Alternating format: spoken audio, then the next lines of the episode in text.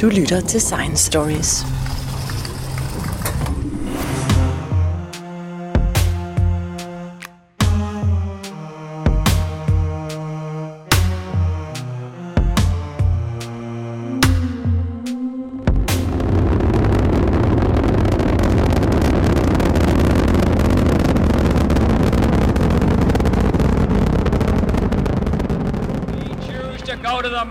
This decade and do the other things, not because they are easy, but because they are hard. Three, two, one, zero. All engine running. Liftoff. We have a liftoff. Den 20. juli 1969 landede Apollo 11 på månens overflade og blev efterfulgt af yderligere fem missioner, hvor den sidste forlod månens støvede overflade den 14. december 1972. Men nu lidt over 50 år efter den første månelanding, ser det ud til, at mennesket er på vej tilbage. Du lytter til Science Stories, der i dag skal handle om den nye rumstation Lunar Gateway.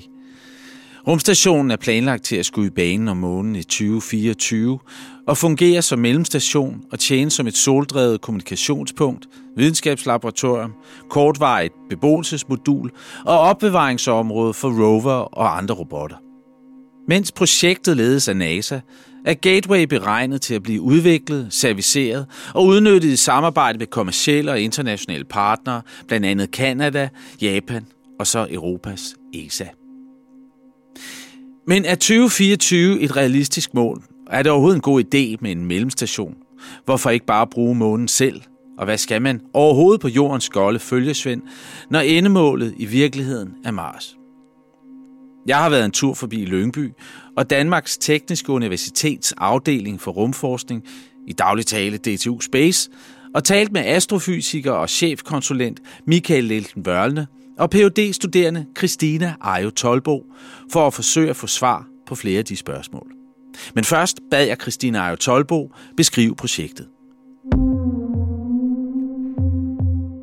Ja, altså øh, øh, man har sådan en stor forkromet plan om, at mennesket sådan trinvis skal rejse ud i rummet. Og øh, næste step, det er månen. Og så er der så noget diskussion om, på hvilken måde månen, blandt andet altså robotter på overfladen, mennesker på overfladen. Og så for at opnå det her blandt andet, så den her rumstation i kredsløb om månen, som tit bare går under navnet Gateway, men som faktisk hedder Lunar Orbital Platform Gateway. Selvfølgelig. Øh, meget langt navn. Og det ændrer også navn en gang imellem som i virkeligheden er en ny, en ny rumstation, en meget mindre rumstation, end den vi har i øjeblikket. Vi har øh, den internationale rumstation ja. i kredsløb om jorden.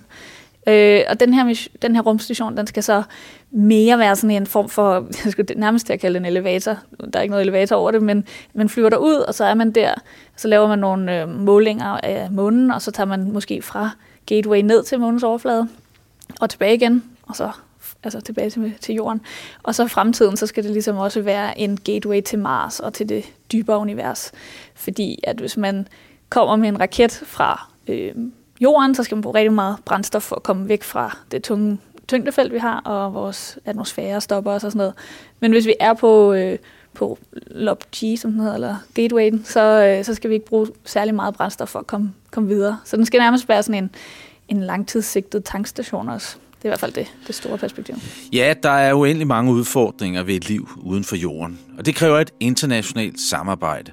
Men ikke alle er interesseret i at arbejde sammen om Lunar Gateway astrofysiker Michael Linden Wørle fortæller. Jamen, det er i virkeligheden en, lidt, kan man sige, et forsøg på at videreføre øh, samarbejdsgruppen fra øh, den internationale rumstation, som jo kun er finansieret frem til 2024, hvor øh, vi jo har USA, vi har Europa, vi har Japan, øh, vi har Kanada, øh, og i hvert fald USA, Europa og Kanada er, er med. Øh, Rusland derimod, som den sidste partner i rumstationsprojektet, de har jo meldt ud, at de ikke længere ønsker at, at, at samarbejde så meget med, med USA og ser øh, amerikanernes øh, måneambitioner som, som mere, øh, øh, kan man sige, noget symbolsk øh, snarere end, end noget fornuftigt, hvor russerne i højere grad har vendt sig mod Kina i stedet for, for at se, om de kunne få et samarbejde. 2024, det er jo også det år, som NASA har sagt, at der vil de lande på månen. Er der en sammenhæng der? Det, det er der jo, fordi hvis man for alvor skal til at, at have en, en menneskelig tilstedeværelse på månen, det som de selv kalder en bæredygtig tilstedeværelse, øh, så er det klart, så vil de ressourcer, man bruger på den internationale rumstation, de vil jo kunne stille sig i vejen. Så, så det bliver jo interessant at se, hvad man vil gøre med den internationale rumstation. Vil man fortsætte i en årrække med at øh, finansiere den, eller vil man øh, trække sig ud af rumstationssamarbejdet, øh, så man simpelthen er nødt til at skrotte rumstationen, for altså at skifte fokus til, øh, til månen. Og der kan man sige, det, det er øh, NASA jo ikke de eneste, der overvejer. Det har ESA jo også selv øh, været inde på, at man måske øh, lige så godt kunne gå direkte til at lave det her internationale samarbejde øh, ved at bygge en base på, på månen. Så pilen peger retning af et samarbejde mellem NASA og ESA, der kunne ende i en fælles månebase. Men flere kritikere af månestationen spørger, hvorfor ikke spare en masse tid og penge og springe mellemled over og bygge direkte på månen, og dermed droppe Lunar Gateway. Jamen, der, der har været mange, eller der er og har været mange modstandere af den, fordi at, øh, det er federe med en base på månen. Øh, det kan vi også snakke om. Men det, som den, den ligesom kan, den her rumstation, det er, at den kan fungere som det her bindeled. Altså, den gang man lavede Apollo-landingerne, øh, de sidste gang mennesket var på månen, mm. der, øh, der tog man ligesom sin egen gateway med hver gang. Øh, sådan en øh, Apollo-kapsel bestod af, af tre moduler. Der var øh, kommandomodulet og månelandingsmodulet, og så var der øh, selve sådan... Servicemodulet, servicemodulet. tror man det, ja. Jamen, der, ja, der var tre. Servicemodul, ja, ja. kommando og ja. månelandingsmodul. Og, øh, og det her servicemodul er ligesom det, som den her LOB-G så kommer til at være. Øh, så i stedet for at tage det med hver gang, så har man et større servicemodul, som man kan have i kredsløb om månen, ligesom man også gjorde med Apollo. Der var der altid en astronaut, der blev forblev i kredsløb. Og på den måde, der har man ja, mere sikkerhed, og man kan bedre udvælge sine landingssteder på forhånd, og man kan ligesom ja, tage en, en pustepause, skulle jeg kalde det, i kredsløb om månen, før man tager ned. Øhm, det er så ikke sagt, at man så ikke også kunne lave en base på, på månens overflade. Der kommer der bare nogle, nogle problemer i, at det har vi ikke gjort før, men vi er ret gode til rumstationer. Vi har som sagt den her rum, internationale rumstation, som man har haft i 20 år omkring jorden. Så man ved, hvordan man passer en rumstation, hvordan man flyver til sådan en, hvordan man dokker med sådan en. Øh, og en af de ting, der er svære ved at bygge en base på månen, det vil for eksempel være at lande det samme sted flere gange i træk. Øh, blandt andet fordi, at øh, der er usikkerhed på, hvor man lander, på grund af det her med navigationen. Men også fordi, når man så lander, så virvler man en masse støv op, som i virkeligheden kunne ødelægge ens base, hvis man skal lande tæt på den. Hvis man vil lande langt væk fra den, så får man et helt andet problem i forhold til at skulle bevæge sig op på overfladen i lange stræk. Må de bruge den gamle månebil øh, fra Apollo? Ja, præcis. Men selv da, hvis man er 5-10 km væk, så kan det måske blive lidt besværligt, hvis man har taget en stor øh, drivhus med og landet forkert. Du lytter til Science Stories. Et af de spørgsmål, der altid vender tilbage, når snakken falder på månen, er, hvad skal vi dog deroppe? Michael Linden Vørlne er ikke i tvivl. Jamen, man kan sige, der er grundlæggende set tre gode grunde til at øh, tage til månen. Øh, der er det at fortsætte udforskningen af selve månen, sådan det grundvidenskabelige sigte med det, fordi månen øh, indeholder informationer om, hvordan selvfølgelig månen selv, men dermed også vores planet, og i vid udstrækning også hele solsystemet blev dannet for næsten 4,6 milliarder år siden. Øh, fordi månen på nogle områder er, er uforstyrret i højere grad end, end, end jorden er, så er der altså nogle ting at, at hente der. Så det handler handler selvfølgelig om at blive klogere på, øh, hvor hele vores solsystem kommer fra. Øh, så er der det mere, sådan, kan man sige, videnskabeligt, men også praktiske sigte, at månen øh, kan være en fremragende platform for andre for, former for udforskning. Det, at vi bruger månen som øh, platform for øh, videnskabelig øh, infrastruktur, altså for eksempel observatorier, øh, for eksempel et radioobservatorium på månens bagside, vil jo være rigtig, rigtig godt, for der er der ikke så meget støj fra jorden. Mm. Øh, så på den måde kan, kan månen fungere som et laboratorium øh, for mange forskellige former for videnskabelig udforskning, der ikke nødvendigvis handler direkte om månens selv. Og så er der den sidste del af det, øh, det er jo så, kan man sige, at udnytte månens øh, ressourcer, øh, både i forhold til det, vi vil lave på månen, altså udnytte ressourcerne lokalt, øh, hvor jo sær, særligt det, at man har fundet tegn på, at der også findes vand på den solbelyste del af månen, jo er interessant, fordi det rent faktisk gør, at, øh, at øh, vand som en vigtig ressource for, for, for fremtidig tilstedeværelse på månen vil være mere almindeligt øh, tilgængelig. Øh, men også andre stoffer, som for eksempel øh, det lette grundstof helium-3, øh, som findes på månen, øh, som kan være basis for en, en fremtidig grøn energiproduktion for, for hele jorden. Så der ligger nogle interessante fremtidsmæssige perspektiver i at udnytte månens ressourcer. Siger altså Michael Linden Børlene. Men hvad mener de to forskere om NASA's plan om, at der skal lande mennesker på månen allerede om fire år? Er det realistisk? Altså, jeg vil jo ikke være pessimist. Jeg tror måske det er lige optimistisk nok at sige mennesker på månen i de næste, altså inden for fire år.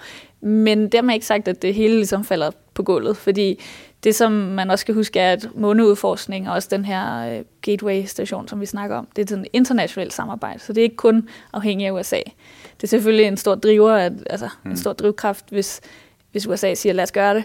Men, men planen er ligesom fra hele verdens side, okay, næste step er månen, så er spørgsmålet, hvilket omfang og hvor hurtigt. Øhm, og på den måde kan man sige, at der sker allerede en masse.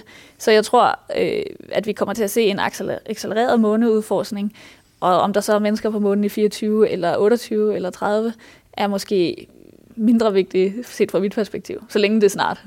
Der er meget, meget kort tid til 2024, og jeg kan love dig, at der er også nogen, der har rigtig, rigtig travlt. Øh, man kan sige, at øh, den store øh, raket, øh, Space Launch System, SLS, som er forudsætningen for de her rejser, den har ikke fløjet endnu. Øh, den skulle faktisk have gennemført sin første testflyvning, øh, ja, faktisk for et stykke tid siden, og så sagde man så 2020, det bliver det så ikke. Så det bliver nok tidligst til næste år, at SLS gennemfører sin første testflyvning med en ubemandet rumkapsel på. Når man så har gjort det, jamen, så er man virkeligheden klar til at øh, gennemføre en bemandet flyvning. Men du har fuldstændig ret, man mangler stadigvæk et landingsfartøj. Der er der jo så flere øh, amerikanske firmaer, blandt andet øh, SpaceX, som har budt ind på det. Og øh, man har ligesom fra NASA's side erkendt, ikke erkendt det 100%, men det er tæt på, mm. at man har sagt, vi kommer ikke til at bruge Gateway til den første mission i 2024. Øh, så der bliver det simpelthen noget med at lave en sammenkobling direkte mellem rumkapslen Orion, som den hedder, øh, og, og så det landingsfartøj, man så vælger at, at bruge til det øh, i kredsløb øh, om månen. Så, så det bliver sådan en, en vi, vi lader som om Gateway er der, men så gør vi det bare udenom, fordi det er det eneste, vi kan gøre på det tidspunkt, fordi Gateway nok ikke vil være klar til at kunne understøtte den form for, for operation i 2024. Det lyder som en kopi af Apollo-projektet. Det er det, men det er jo selvfølgelig en, en, en meget avanceret udgave af Apollo. Altså Orion-rumskibet ligner jo til forveksling, og så alligevel ikke, fordi det er jo et, et øh, moderne rumskib, der er blevet bygget, hvor Europa i øvrigt har leveret servicemodulet af det, så det er jo meget interessant, at i disse tider, hvor det handler om at make America great again, så er det her måneprojekt, det ambitiøse måneprojekt, jo rent faktisk et ret tæt samarbejde mellem øh, USA og, og Europa. Du lytter til Science Stories. Lunar Gateway er ifølge NASA et skridt på vejen af udforskningen af månen under Artemis-programmet, og vil bruge det, vi lærer på månen, til at forberede os på menneskehedens næste Giant Leap, kæmpespring, at sende astronauter til Mars. Det, som NASA jo selv siger, det er, at øh, de egentlig gerne vil bruge månen øh, som trinbræt, forstået på den måde, at man jo øh, kan afprøve og udvikle den øh, teknologi, som, som skal bruges til rejser til Mars. Øh, fordi det alt andet lige er nemmere at komme til månen, og du er altså ikke så langt væk hjemmefra, at du ikke kan øh, redde folk, hvis et eller andet går galt. Så man kan sige, at månen er jo en god testplatform for de teknologier og procedurer, som man skal bruge i forbindelse med de kommende rejser til Mars og måske andre steder i solsystemet. Ja, og så ressourcerne. Altså, der er også nogen, der snakker om, at man skal bruge månens ressourcer til at bygge det raketbrændstof. Man skal bruge og simpelthen også at konstruere nogle af de, øh, skal vi sige, øh, noget af det udstyr, man skal bruge. Jo, altså det giver jo rigtig god mening, at man øh, bruger månens ressourcer til, i stedet for at man i virkeligheden skal have alting med op fra jorden. Altså månens tyngdekraft er en sjettedel af jordens. Og det betyder jo effektivt set, at øh, man med en øh, raket, som man, hvis man fyrer den af fra jorden eller fra månen, så må man faktisk med den samme raket kunne løfte seks gange mere øh, last ud i rummet. Øh, og da månen øh, indeholder vand, øh, og nu ser det ud som om den åbenbart har mere vand, end man lige havde regnet med, og det er nemmere tilgængeligt. Mm. Øh, og vand er jo en fantastisk ressource, fordi udover at man kan drikke det, når man er tørstig, så kan man splitte det ad i dets bestanddele, altså brint og ilt og ilten. Det er rimeligt let at lave den proces. Ja, det er rimeligt let. Det, det er bare at bruge elektrolyse, så splitter man det ad. Øh, så får man brint, og så får man ilt. Øh, og øh, ilten skal du bruge, når du skal trække vejret, og brint og ilt er det, vi også bruger som øh, raketbrændstof, i hvert fald raketter med, med flydende brændstof. Så på den måde ligger der jo et, et stort perspektiv i det, så hvorfor ikke bruge månen som øh, både, kan man sige, øh, øh, tørdok for at bygge raketter, og, og som øh, brændstofstation for at øh, kunne tanke dem op. Samme idé har man jo også haft, øh, når vi taler om øh, steder længere ude i solsystemet, altså for eksempel asteroider, som kan omdannes til sådan øh, interplanetariske tankstationer, øh, så man kan flyve ud og få, få tanket sit rumskib op øh, på vej videre ud i solsystemet, eller udnytte asteroidernes øh, forekomst af forskellige mineraler og metaller til simpelthen at lave minedrift, og så lokalt simpelthen 3D-printe øh, strukturer, det kunne være rumstationer eller rumskibe, og det lyder måske som science fiction, men, men i hvert fald princippet fejler ikke noget. Ph.D.-studerende Christine Ejo Tolbo, der blandt andet forsker i navigation i rummet, kender til mange af de udfordringer, der vil være ved en rejse til Mars, og hvorfor det er en god idé at øve sig på Lunar Gateway og månen, inden man tager afsted. Jeg kan huske første gang, jeg ligesom blev præsenteret for, at det var månen frem for Mars, der var øh, fokuspunktet.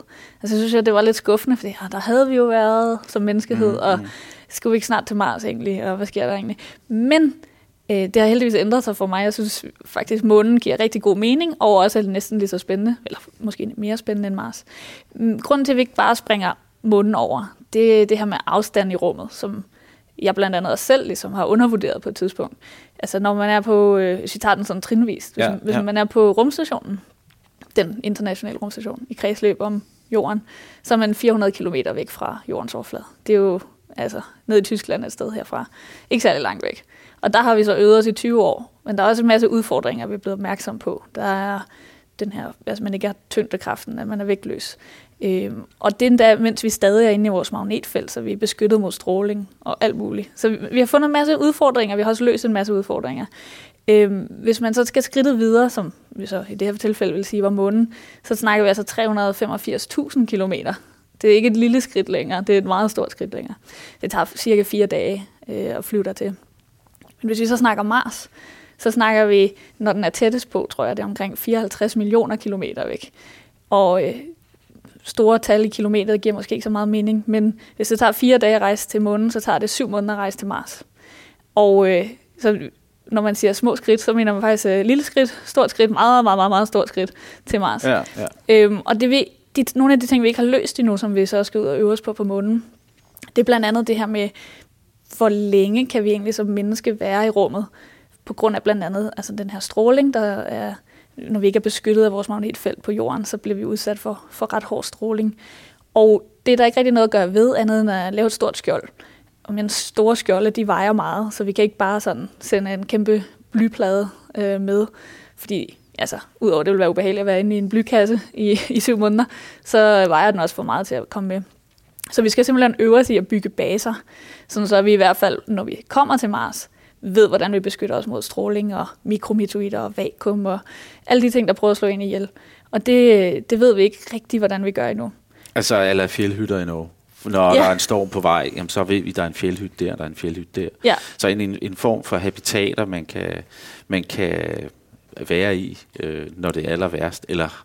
Ja, i hvert fald teknologien til at lave habitaterne. Men fordi... det er jo sjovt, fordi man snakker om øh, kunstig tyngdekraft. Øh, vi så det år 2001, øh, rumrejsen år 2001, hvor de bare roterer, ja. så det er løst. Ikke? Mm-hmm. Øh, og det var en kæmpe stor rumstation. Øh, øh, ja, har man ikke øh, viden nok og teknologi nok til, man kan kan gøre det. Men er det, er det ressourcer og økonomi, der stopper det, eller hvad er det? Jeg vil sige, det er en blanding. Altså, det er helt sikkert, at man kunne mere, hvis man betalte rigtig, rigtig mange penge. Det viser man jo så med Apollo-missionerne. Man ja. kan jo være med ved. Men til hvilken risiko er man villig til at tage, det var også en ting med Apollo. Der var man også villig til, at der måske var nogen, der røg i svinget. Og det er man altså ikke i dag, fordi Nej. nu er det ikke en uh, koldkrigssituation længere. Så var man villig til at investere rigtig mange penge, og så var man et sted, hvor man kunne hvis man virkelig anstrenger sig, kunne udvikle sin teknologi inden for kort tid til at kunne klare det her.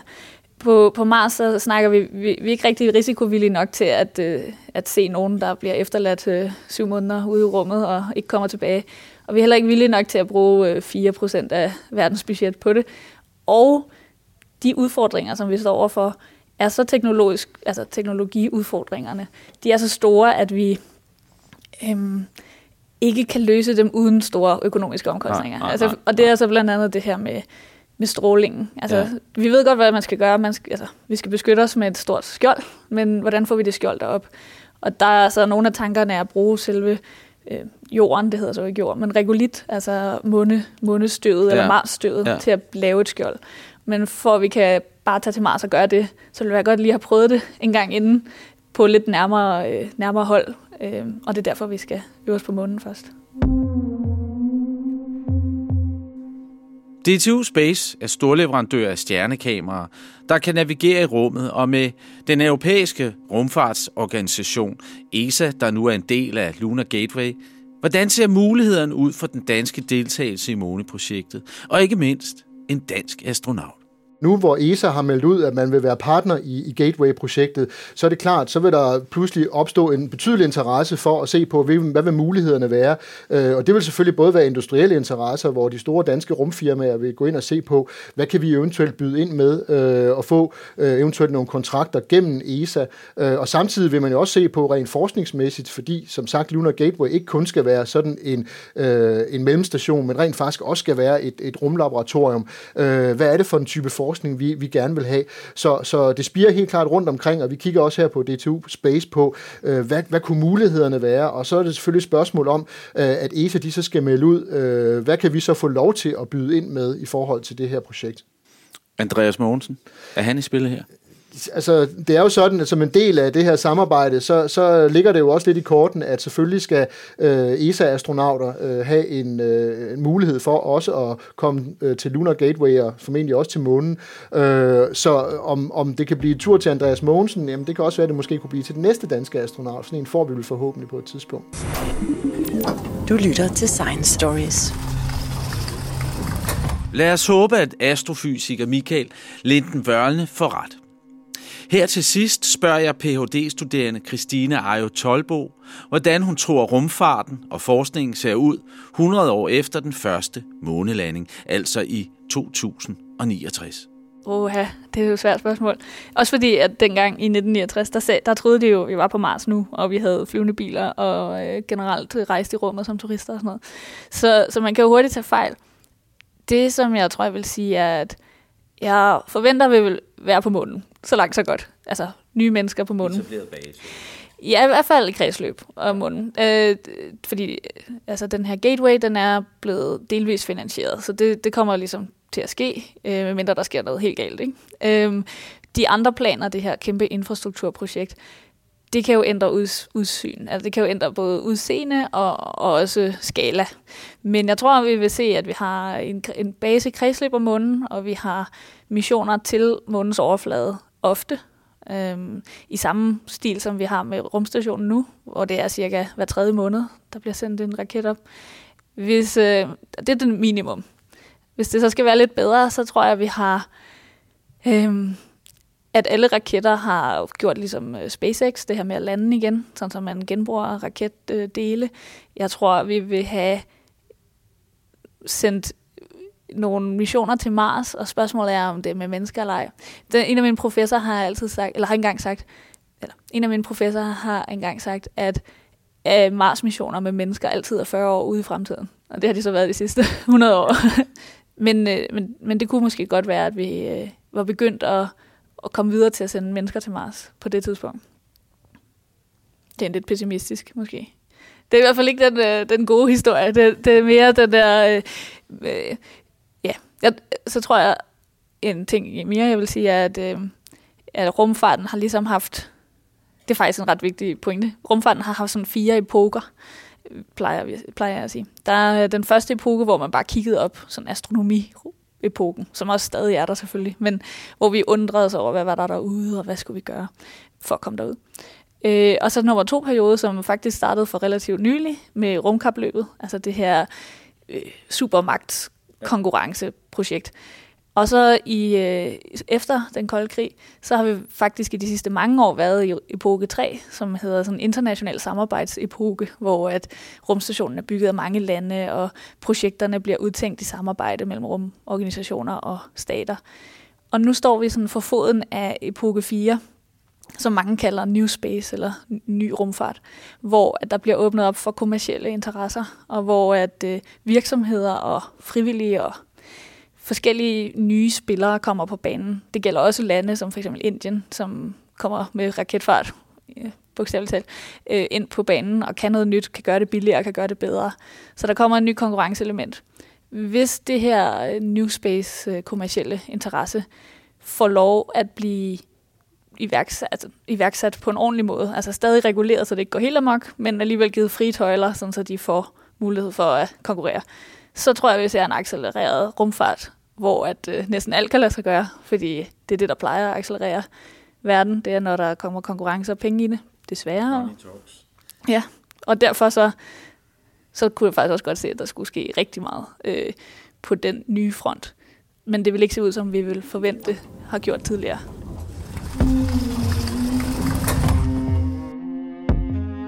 Houston, uh, Tranquility Base here. The Eagle has landed. Roger, Twin- Tranquility. We copy you on the ground. You got a bunch of guys about to turn blue. We're breathing again. Thanks a lot.